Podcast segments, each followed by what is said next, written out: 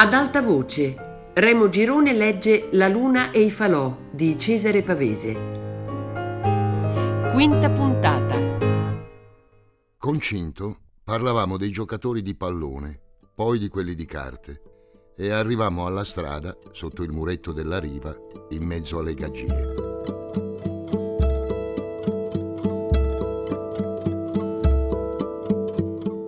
Cinto aveva già visto un mazzo di carte in mano a uno che teneva banco in piazza e mi disse che aveva a casa un due di picche e un re di cuori che qualcuno aveva perduto sullo stradone.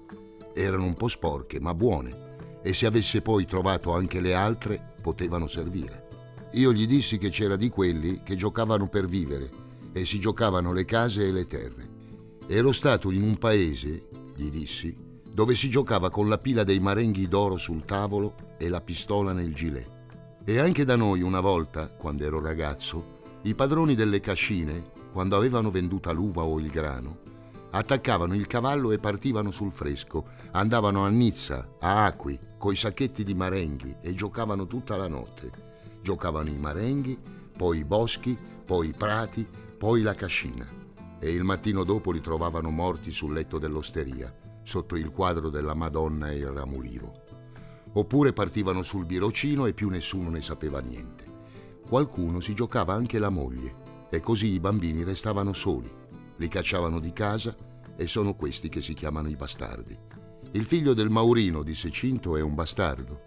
C'è chi li raccoglie, gli dissi. È sempre la povera gente che raccoglie i bastardi.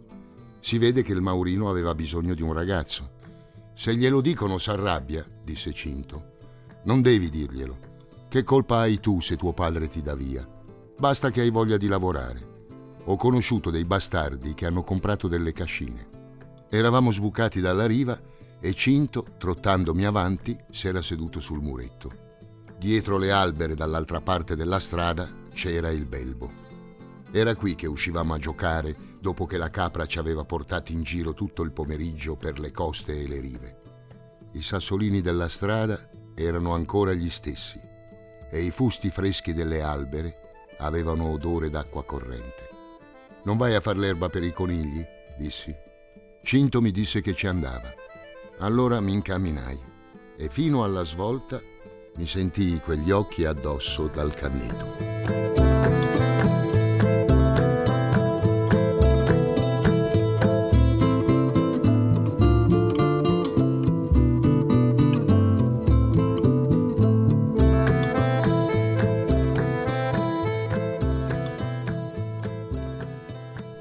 Al casotto di Gaminella decisi di tornare soltanto con Nuto perché il valino mi lasciasse entrare in casa. Ma per Nuto questa strada è fuori mano. Io invece ci passavo sovente e capitava che Cinto mi aspettava sul sentiero o sbucava dalle canne. Si appoggiava al muretto con la gamba divaricata e mi lasciava discorrere. Ma dopo quei primi giorni, finita la festa e il torneo di pallone, l'albergo dell'Angelo si rifece tranquillo e quando nel brusio delle mosche prendevo il caffè alla finestra guardando la piazza vuota, mi trovai come un sindaco che guarda il paese dal balcone del municipio. Non l'avrei detto da ragazzo. Lontano da casa si lavora per forza, si fa fortuna senza volerlo. Far fortuna vuol dire appunto essere andato lontano e tornare così, arricchito, grande e grosso, libero. Da ragazzo non lo sapevo ancora, eppure avevo sempre l'occhio sulla strada, ai passanti, alle ville di Canelli, alle colline in fondo al cielo. È un destino così, dice Nuto, che in confronto con me non si è mosso. Lui non è andato per il mondo, non ha fatto fortuna. Poteva succedergli come succede in questa valle a tanti, di venir su come una pianta, di invecchiare come una donna o un caprone, senza sapere cosa succede di là dalla bormida senza uscire dal giro della casa, della vendemmia, delle fiere.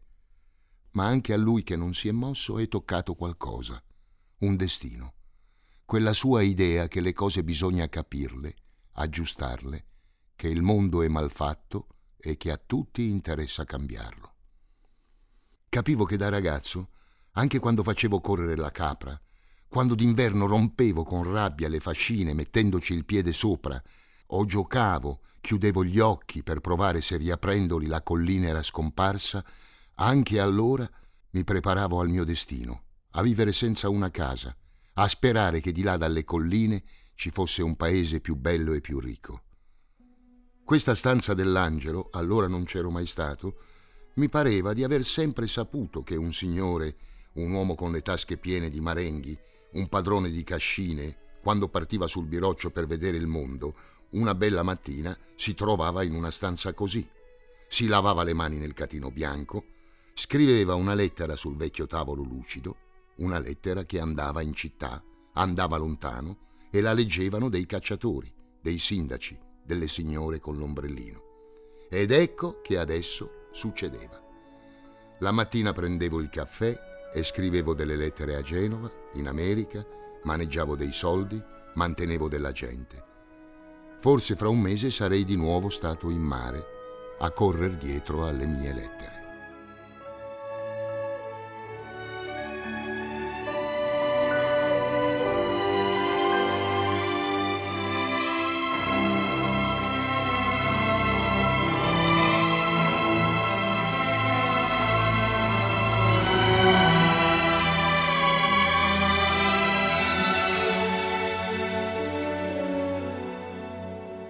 Il caffè lo presi un giorno col cavaliere davanti alla piazza scottante.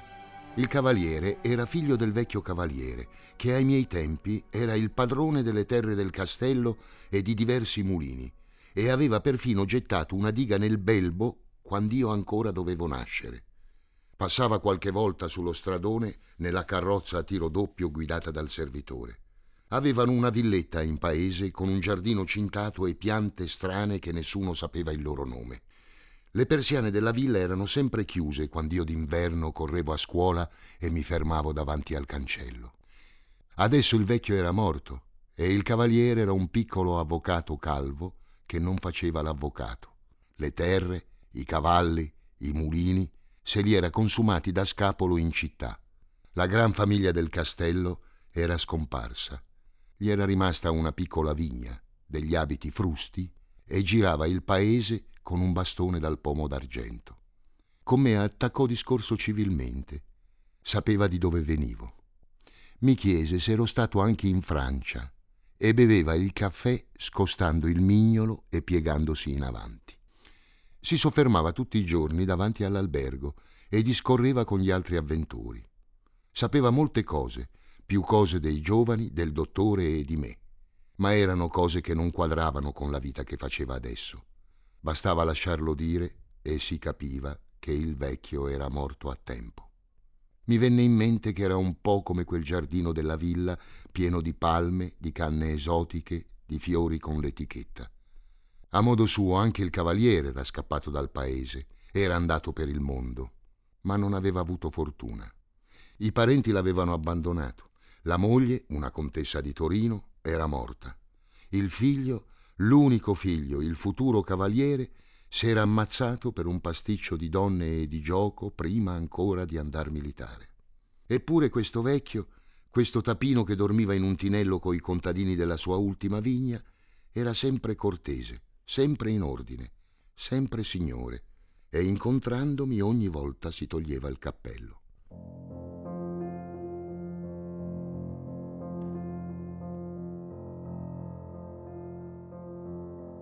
Dalla piazza si vedeva la collinetta dove aveva i suoi beni, dietro il tetto del municipio, una vigna maltenuta, piena d'erba e sopra, contro il cielo, un ciuffo di pini e di canne. Nel pomeriggio, il gruppo di sfaccendati che prendevano il caffè lo burlavano sovente su quei suoi mezzadri, che erano i padroni di mezzo sangrato e gli stavano in casa soltanto per la comodità di essere vicino al paese, ma neanche si ricordavano di zappargli la vigna. Ma lui, convinto, rispondeva che sapevano loro, i mezzadri, di che cosa ha bisogno una vigna e che del resto c'era stato un tempo che i signori, i padroni di tenuta, lasciavano in gerbido una parte dei beni per andarci a caccia, o anche per capriccio.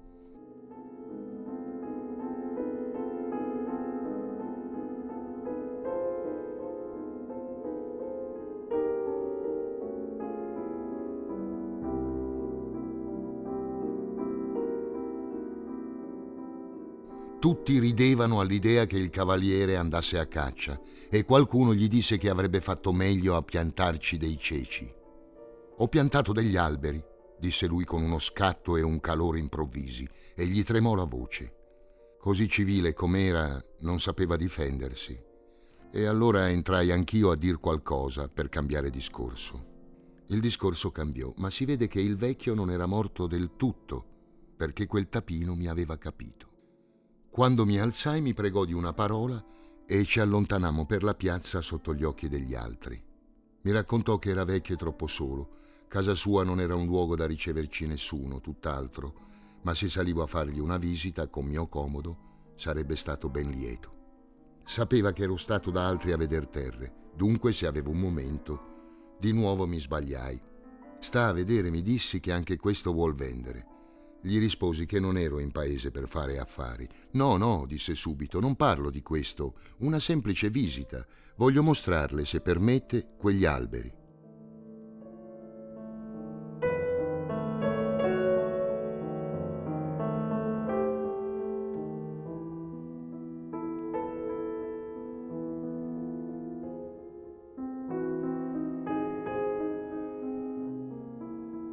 Dal cavaliere ci andai subito per levargli il disturbo di prepararmi l'accoglienza e per la stradetta sopra i tetti scuri sui cortili delle case mi raccontò che per molte ragioni non poteva vendere la vigna, perché era l'ultima terra che portasse il suo nome, perché altrimenti sarebbe finito in casa d'altri, perché ai mezzadri conveniva così, perché tanto era solo. Lei mi disse non sa cos'è vivere senza un pezzo di terra in questi paesi. Lei dove ha i suoi morti? Gli dissi che non lo sapevo. Tacque un momento, si interessò, si stupì, scosse il capo. Mi rendo conto, disse piano. È la vita. Lui purtroppo aveva un morto recente al cimitero del paese. Da dodici anni e gli sembrava ieri. Non un morto come umano averne, un morto che ci si rassegna, che ci si pensa con fiducia. Ho fatto molti stupidi errori, mi disse, se ne fanno nella vita. I veri acciacchi dell'età sono i rimorsi. Ma una cosa non mi perdono. Quel ragazzo. Eravamo arrivati al gomito della strada, sotto le canne. Si fermò e balbettò. Lei sa com'è morto. Feci cenno di sì. Parlava con le mani strette al pomo del bastone. Ho piantato questi alberi, disse. Dietro le canne si vedeva un pino. Ho voluto che qui in cima alla collina la terra fosse sua, come piaceva a lui, libera e selvatica come il parco dove è stato ragazzo. Era un'idea, quella macchia di canne e dietro i pini rossastri e l'erba sotto, rigogliosa, mi ricordavano la conca in cima alla vigna di Gaminella.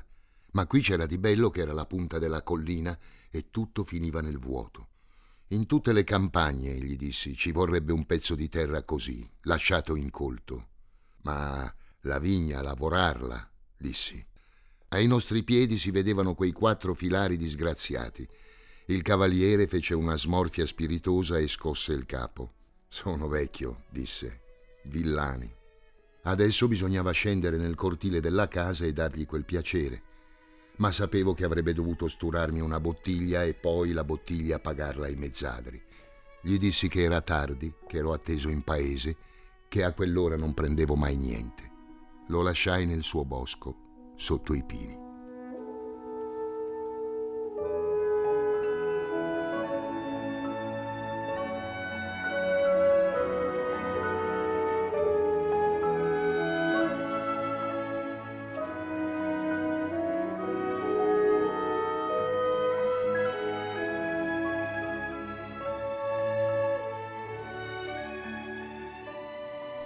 Ripensai a questa storia le volte che passavo per la strada di Gaminella, al canneto del ponte. Qui ci avevo giocato anch'io con Angiolina e Giulia e fatto l'erba per i conigli. Cinto si trovava sovente al ponte perché gli avevo regalato degli ami e del filo di lenza e gli raccontavo come si pesca in alto mare e si tira ai gabbiani. Di qui non si vedevano né Sangrato né il paese. Ma sulle grandi schiene di Gaminella e del Salto sulle colline più lontane, oltre Canelli, c'erano dei ciuffi scuri di piante, dei canneti, delle macchie, sempre gli stessi, che somigliavano a quello del cavaliere. Da ragazzo fin lassù non c'ero mai potuto salire. Da giovane lavoravo e mi accontentavo delle fiere e dei balli. Adesso, senza decidermi, rimuginavo che doveva esserci qualcosa lassù, sui pianori, dietro le canne e le ultime cascine sperdute. Che cosa poteva esserci? Lassù era incolto e bruciato dal sole.